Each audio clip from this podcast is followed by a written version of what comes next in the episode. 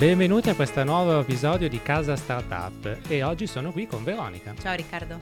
Nell'ultima puntata abbiamo parlato di agricoltura, di tutte le tecnologie legate a questo mondo, abbiamo parlato di sicurezza nell'ultima puntata e oggi cambiamo di nuovo argomento e andiamo nel mondo del gaming, anzi meglio nel mondo della gamification. E con chi lo facciamo Veronica? Oggi diamo il benvenuto a Nicolò Santin, CEO e co-founder di Gamindo. Ciao Riccardo, ciao Veronica, grazie mille dell'invito. Allora Nicolò, eh, partiamo proprio dalle basi, raccontaci che cosa fa Gamindo.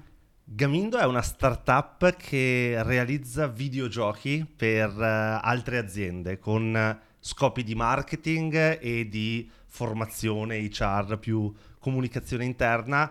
Lavoriamo con grandi, grandi realtà in giro per il mondo e vogliamo portare felicità tramite il gioco, che è la cosa più bella del mondo.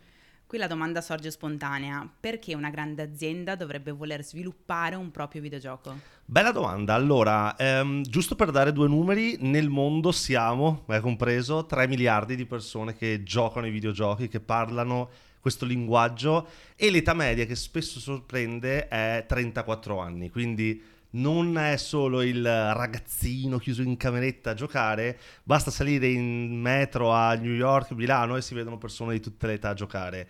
Il gioco, la cosa bella oltre al divertimento, è che garantisce l'attenzione delle persone, quindi quando hai l'attenzione puoi trasferire delle informazioni che siano su nuovi prodotti lanciati dall'azienda, che sia sull'educazione di certe tematiche, talvolta noiose come cyber security, sostenibilità o molte altre cose.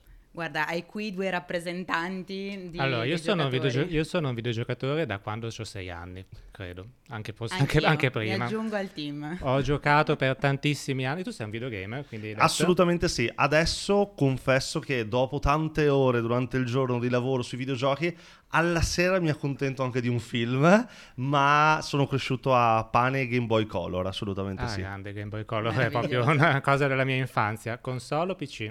Assolutamente console. Xbox o PlayStation? Questa è una domanda che... Scusa, Oh, non ah, c'è dimentichiamo anche- Nintendo per C'è piacere. anche Nintendo, è vero. Allora, con tutto rispetto per gli altri, io mi schiero dalla PlayStation. Bravo, ok, sono io, sono, io sono per l'Xbox. Male. È un Però- joystick... però- eh, Non però- discriminiamo comunque. Ho giocato tantissimo con la Wii, devo anche dire.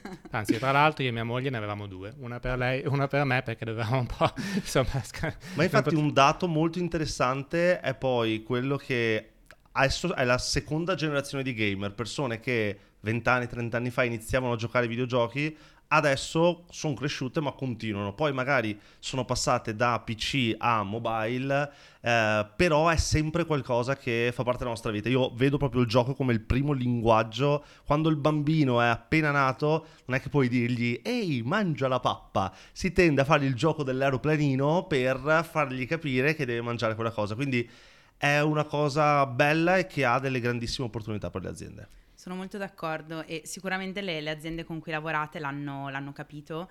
Ehm, ne, ne cito alcune che, che ho trovato sul vostro sito, quindi spero di non fare nomi eh, No, no, no. errati. Eh, avete Procter Gamble, Samsung, Barilla, avete recentemente pubblicato anche una case con McDonald's. Ehm, quindi qua la domanda è, ti va di raccontarci il progetto eh, più particolare o che in qualche modo vi ha portato più soddisfazione? Allora, quello di Barilla che hai citato è uno che mi è piaciuto tantissimo perché al di là dei KPI, che sono una cosa molto importante per chi compra un prodotto, un servizio e quindi un gioco che ha avuto più di 6 milioni di partite, da 700.000 persone, eh, oltre 200.000 ore di gioco, quindi sono numeri a supporto della bontà del progetto. La cosa che mi è piaciuta di più è che si parlava di un tema molto importante che erano le API, poi qua in, in Amazon eh, si parla più di API forse, ma comunque anche qua c'è un'attenzione massima all'ambiente e in questo gioco quindi si voleva raccontare il valore che questo insetto, questo appunto animale ha nel mondo e è stato super apprezzato perché in un gioco in stile Candy Crush, diciamo, le persone tra un livello e l'altro potevano scoprire delle cose nuove sulle api e divertirsi appunto giocando e eh, a contatto con il brand. E è un progetto di cui andiamo particolarmente fieri e poi infatti con Barilla ne abbiamo fatti diversi altri. Che tipi di giochi sviluppate? Sono casual game o chiamati anche toilet game talvolta, Oh. perché sono molto snackable, sono giochi non il Call of Duty o il gioco AAA pazzesco, ma giochi molto mobile soprattutto, molti vengono utilizzati anche da PC, ma richiamano meccaniche conosciute come appunto il Match 3, Candy Crush, che sia il- lo stile più Pac-Man, Snake, quindi giochi che le persone già conoscono che però vengono personalizzati sull'azienda e per l'azienda. Quanto ci mettete a sviluppare un nuovo gioco a partire da zero? Allora, qui dipende molto se partiamo da un template già esistente o ne creiamo uno da zero. Stiamo migliorando moltissimo e anche qua l'AI ci sta venendo in soccorso.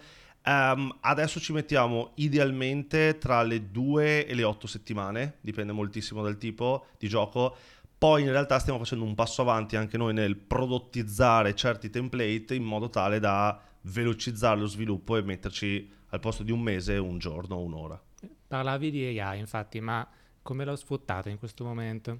A noi ora sta tornando molto utile sia nella produzione, quindi proprio nei nostri processi per creare il gioco, dagli asset eh, grafici del gioco a eh, tutta la parte anche di creatività, quindi varie piattaforme che ci sfornano idee per come personalizzare il gioco.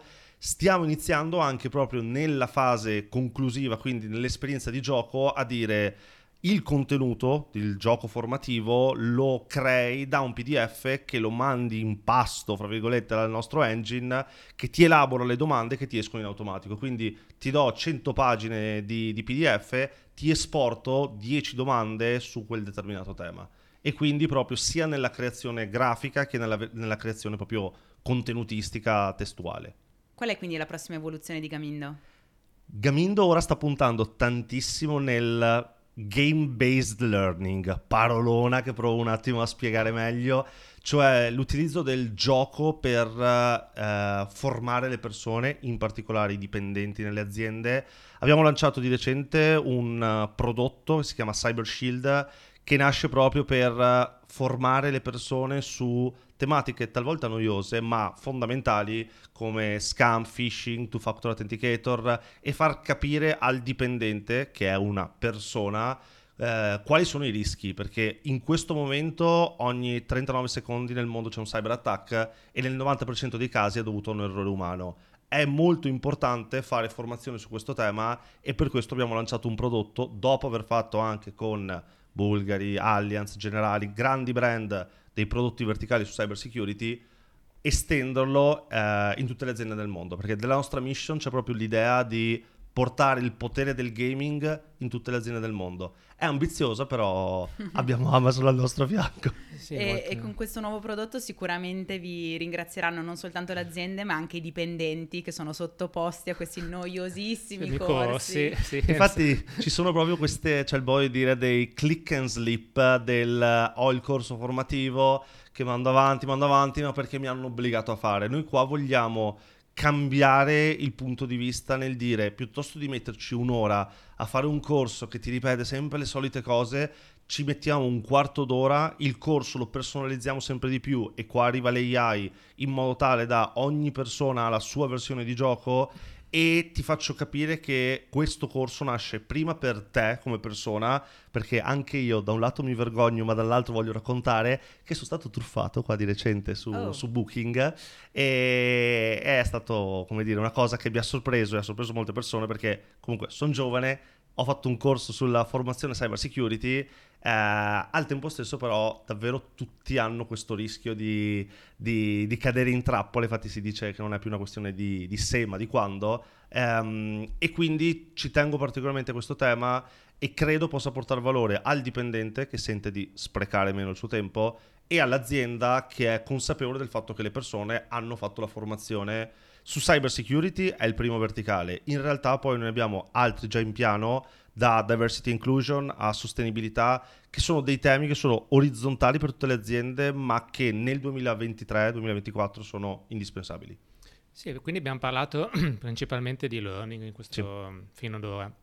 Ma quali altri temi affrontate all'interno dei vostri giochi? Noi abbiamo vari verticali che possono essere dalla parte più di marketing, quindi il gioco che nasce per fare lead generation, Mm. abbiamo fatto con Chiara Ferragni, sono stati raccolti più di 60.000 lead profilati. Il gioco per fare en- semplice engagement quindi eh, ad esempio con eh, VDIA per eh, dei nuovi prodotti è stato creato il, il, gioco, ha giochi invece dove l'engagement è rivolto ai dipendenti interni, si menzionava prima McDonald's dove un evento a Ibiza con uh, un migliaio di persone uh, si è scansionato, questo è un prodotto che si chiama PlayGem dove uh, appunto il nostro CTO Pasquale ne è particolarmente fiero perché c'è una parte tecnologica rilevante sotto perché le persone scansionano un QR code sul maxi schermo, iniziano tutti a giocare dal loro telefono, più punti fanno, più nel maxi schermo vedi l'avanzamento. Nel caso di McDonald's era bellissimo perché c'erano delle macchinine, uh, McChicken, patatina, insalata e tutto. Poi era un evento di McDonald's e come premio c'era l'incontro con Bob Sinclair, una cosa che Gamindo al momento non può ancora permettersi, però quindi per un evento interno è piaciuto tantissimo e, e quindi vogliamo, e qua si collega la vision per noi fondamentale,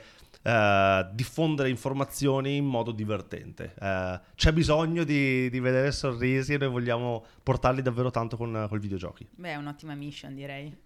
Continuando a parlare di esempi pratici, eh, hai citato adesso lead generation, ma come funziona un videogioco per la lead generation? Cosa deve fare il player e come raccogliete i dati? Sì, in quel caso noi abbiamo un uh, gioco che può avere fin da subito la pagina di registrazione, quindi un form che ti chiede, a seconda di quello che l'azienda è interessata, semplicemente l'username e la mail o nome, cognome, numero di telefono e mail e poi inizia l'esperienza di gioco oppure molto spesso c'è un primo, due, tre livelli aperti a tutti e poi dove ti viene detto vuoi continuare l'esperienza perché entri nella classifica o perché vinci un premio? Perché molto spesso associamo anche dei concorsi a premi.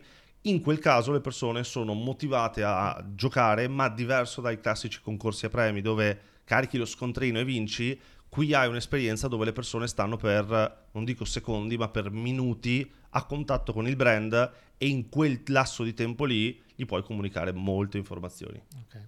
Quanti di giochi avete sviluppato finora? Ad ora siamo circa a un centinaio, 100-150 e adesso però appunto con questo, questa prodottizzazione stanno aumentando mese su mese, quindi è un trend molto positivo. Infatti il tuo CTO mi ha chiesto di farti una domanda, questa arriva direttamente da lui. Eh, no, in realtà è semplice. Mi ha chiesto proprio questo, visto che state scalando molto in questo periodo, raccontaci come avete intenzione di farlo.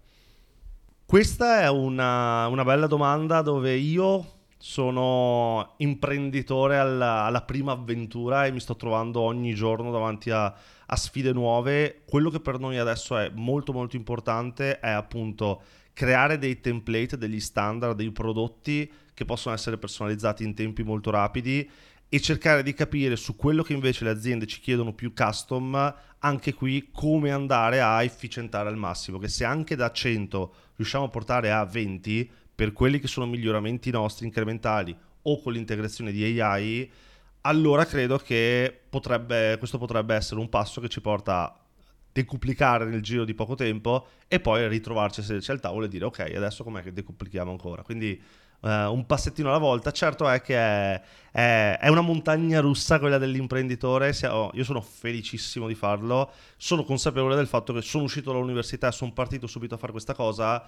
E uh, l'anno scorso che mi sono trovato per la prima volta con le tredicesime, ho detto cos'è la tredicesima? Cioè come si paga una tredicesima? e quindi col consulente del lavoro capire queste cose.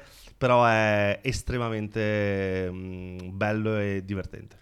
E di queste sfide de, da imprenditore ne parli anche su LinkedIn, no? Da, da, da, quant'è? Da un anno questa parte? Ah, no, no, no, è da tre anni e mezzo. Ecco, tre, tre anni, anni, e mezzo, mezzo da inizio pandemia. Um, è nato tutto poco, pochi mesi prima, dove al Web Summit a Lisbona ho sentito la storia del fondatore di Shazam che ha raccontato proprio che Shazam era nata all'inizio degli anni 2000 e ha fatto vedere l'immagine di un Nokia 3310 per dire voi ora conoscete Shazam con gli smartphone moderni, in realtà inizialmente Shazam non dovevi premere su un'app ma dovevi digitare 2580 certo. e dall'altra parte c'era qualcuno che ascoltava e capiva. Quindi quella è stata una storia che mi ha incuriosito molto, l'ho scritta su LinkedIn, ho visto una risposta da parte del pubblico, è partita la pandemia, mi sono trovato molto tempo a casa a disposizione e da lì ho iniziato a scrivere ogni giorno dei contenuti. Quello che mi contraddistingue eh, sono le GIF, è una Esatto. cosa che a me piace tantissimo perché mi mettono una, una- una felicità nel vederle. Poi molto spesso sono GIF di epic fail, quindi eh, cose strane che succedono nel mondo. Ma mi ha un po' appunto fatto emergere, dico io, come mucca viola per citare un libro famoso. E quindi mi ha creato una community che adesso è a 85.000 persone circa e che ha avuto dei notevoli impatti bene- eh, positivi su Gabindo. E questa è sicuramente un'ottima piattaforma non soltanto per te come professionista, imprenditore, ma anche per Gamindo. Ehm, hai qualche suggerimento per chi ha voglia di sfruttare i social e LinkedIn? Sì, anche perché io vedo che praticamente fai un post al giorno, Sì, Oh. da lunedì a venerdì. da lunedì a venerdì. E quanto tempo ci vuole per preparare il materiale? Cioè, co- come ti vengono in mente i post da fare? Perché parli di tantissimi, io ti seguo anch'io, ma parli di tantissimi argomenti diversi, ogni giorno sono sempre diversi. Cosa, com- come, come funziona? Ma allora, io sono un, um, un Dyson di curiosità, sono un aspirapolvere di tutto quello che succede nel mondo, entra nella mia testa e poi eh, si sfoga in un eh, trello dove mi segno tutte le varie idee. Eh, tendo a scrivere al weekend, eh, sabato o domenica mattina, perché è una cosa che mi piace, non la vedo assolutamente come lavoro e, mm, e nasce da libri, newsletter, podcast e tantissime fonti diverse che cerco poi di leggere, assorbire, trasferire nel mio linguaggio e diffondere. Ehm, un messaggio sicuramente che voglio condividere è che eh, la mia prof di, di italiano mi ha sempre messo 4 perennemente perché ha sempre detto che non ero eh, in grado di spiegarmi. Abbia sempre detto scrivi frasi contorte, contorte, con- e quindi ho sempre avuto il debito in italiano. Ero al liceo scientifico, però questo non, non voglio che diventi l'aforisma tipo fregatene di quello che dice la tua prof. Però, Però come dire, ehm, ascoltare quello che dicono gli altri, poi pe- rielaborarlo e, e dire se una cosa mi piace, la faccio. Poi eh, i numeri parleranno da solo e, e- e si vedrà. Quindi il mio consiglio comunque per LinkedIn è non è il medico che prescrive di farlo, perché vedo spesso che devo farlo, devo farlo anche io assolutamente. Se si riesce a trovare la quadra per farlo in un modo che ti piace, perché comunque è una cosa che deve essere prima a livello personale poi professionale, assolutamente sì. E per me comunque è molto importante non vederlo solo come eh, CV online che lo devo aprire solo se voglio cambiare lavoro, ma proprio come fonte di informazione per entrare in certe community, in certi argomenti. Poi io lo faccio su LinkedIn, il mio socio su TikTok ha questa community 300-400 mila persone che lo seguono e lui parla di scienza, lui è ingegnere aerospaziale e gli piace raccontare perché la fetta biscottata quando cade dal tavolo va sempre dalla parte della marmellata e quindi ognuno a modo suo sfoga la sua creatività in questo, ovviamente porta anche molti benefici all'azienda e porta al mondo esterno la visione del come le aziende nel corso degli anni cambiano. Adesso i social hanno un potere distributivo enorme. Interessante il, il TikTok Eh sì. scientifico, se vuoi condividere il... Scienza e dintorni. Meraviglioso, lo seguirò. Quindi il il riassunto dei consigli sono sicuramente essere curiosi, informarsi tantissimo, un pizzico di strategia forse anche, e, e poi farlo per divertimento. E torniamo diciamo al messaggio iniziale che sta sotto del Gamindo. Alla Assolutamente. mission di Gamindo. Assolutamente, in tutto, sia nella vita imprenditoriale che nella vita eh, da content creator, è fondamentale la costanza perché eh, è molto facile avere la motivazione del da lunedì mi metto in dieta, poi però i giorni successivi devi anche essere motivato a continuare a farlo, sia a livello imprenditoriale che appunto a livello di scrivere un contenuto su, su LinkedIn o, o altre piattaforme è fondamentale capire è una cosa che mi piace fare perché se mi piace farla e ci vedo dei benefici continuo a farla se è qual- imposta dall'esterno no Aggiungo un punto, è fondamentale avere qualcosa da raccontare, qualcosa di interessante. Assolutamente Mi sembra che questo lo stai facendo bene. grazie E poi torniamo a parlare dei videogiochi. Come li vedi i videogiochi nel futuro? Ah, Come beh. te li immagini fra dieci anni? Bellissima domanda. Allora, io mi immagino che ognuno avrà il videogioco estremamente personalizzato su se stesso e sia a livello grafico che a livello contenutistico del gioco.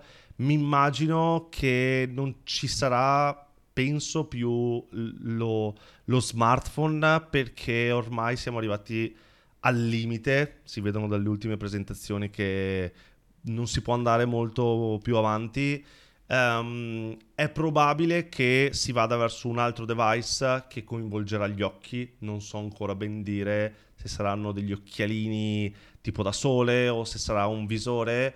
Io qui, e, e si collega anche tutto il mondo metaverso che eh, adesso è stato parolona. scalciato via dalle AI, ma um, io qui metto in primo piano l'etica e il... Um, voglio lavorare ogni giorno per creare qualcosa di cui eh, ne vado fiero, del, voglio creare un mondo in cui voglio viverci, in questo momento non, poi sono pronto a cambiare idea nel corso del tempo, però in questo momento il, l'idea di stare confinato in casa con un visore per un periodo di tempo prolungato a volte ci sta, è molto bello anche questo podcast, essere di persona, il calore umano, che è una cosa che per me è indispensabile, perché il, uh, il pixel è, è, freddo, talvolta ti dà delle emozioni, però è un'altra cosa. Quindi, quindi riassumendo, il metaverso sarà sicuramente in futuro un qualcosa su cui eh, lavoreremo un po' tutti, ma ha delle limitazioni. Sì, assolutamente. Importanti. Però diciamo, sì, appunto, mondo gaming lo vedo con l'AI sempre più personalizzato, non escludo a livello di hardware che possa continuare a esistere una console che si continuerà assolutamente da un dispositivo che sia smartphone o altro, ma che ci sarà anche qualcos'altro. Siamo tutti in attesa di capire cosa sarà questo qualcos'altro. Volevo invece parlare di un altro tema, eh, proprio mh, prendendo spunto da un tuo post che avevo letto un po' di tempo fa. In questo post tu parlavi del posizionamento corretto del prezzo del prodotto, eh, che non deve essere né troppo alto né troppo basso ed è molto difficile settare un prezzo corretto eh, di un nuovo prodotto, di un prodotto di una startup per esempio. E volevo parlare di questo, chiederti magari qualche dettaglio in più, perché penso che sia un tema importante ed è un passaggio sicuramente fondamentale per tutte le startup, il posizionamento corretto a livello di prezzo del proprio prodotto nel momento in cui si lanciano dei prodotti che non hanno un gran uh, tanti competitor fuori o comunque che è difficile fare una comparazione è, è, non è facile non è facile. Vi riporto il nostro esempio dove noi quando siamo partiti eravamo davvero due scappati di casa e non avevamo una società costituita e, e sederci al tavolo con grandi brand che erano interessati a dei, a dei, giochi, ci siamo trovati nella difficoltà perché non sapevamo minimamente a quanto quotarli. All'inizio credo che sia fondamentale capire qual è il tuo obiettivo, cioè il tuo obiettivo è portare a casa il brand, portare a casa il fatturato, entrambe le cose quello che abbiamo visto noi è che quando parti con una startup all'inizio è ovviamente importante la parte economico-finanziaria, ma è molto importante capire se hai un product market fit, capire se c'è interesse lì fuori. E quindi noi la scelta che avevamo fatto era per darci credibilità uscire con dei primi prodotti a prezzi bassissimi, ma anche qua in, pos- in massima trasparenza posso dire che quando siamo andati da Discovery eh, pri- il primo gioco l'avevamo messo a 3.000 euro, avevamo detto, ma dai, 3.000 euro, e poi poco prima di inviare abbiamo detto, no, no, no, se ci dicono di no, era il gioco su Oggi, maledetti scarafaggi, e abbiamo detto, no, facciamo lo sconto del 50%, abbiamo dato 1.500 euro. Talvolta abbiamo avuto alcuni brand che ci hanno detto, ragazzi, ma mh, mm, siamo sicuri che stia in piedi perché uh, è veramente regalato. E quindi non è facile, soprattutto quando non hai esperienza, definire un prezzo e poi successivamente, quando inizi ad avere una validazione, lì puoi iniziare anche a capire, parlando con i clienti, magari con quelli con cui hai più confidenza, qual è il valore che li porti e di conseguenza definire il prezzo.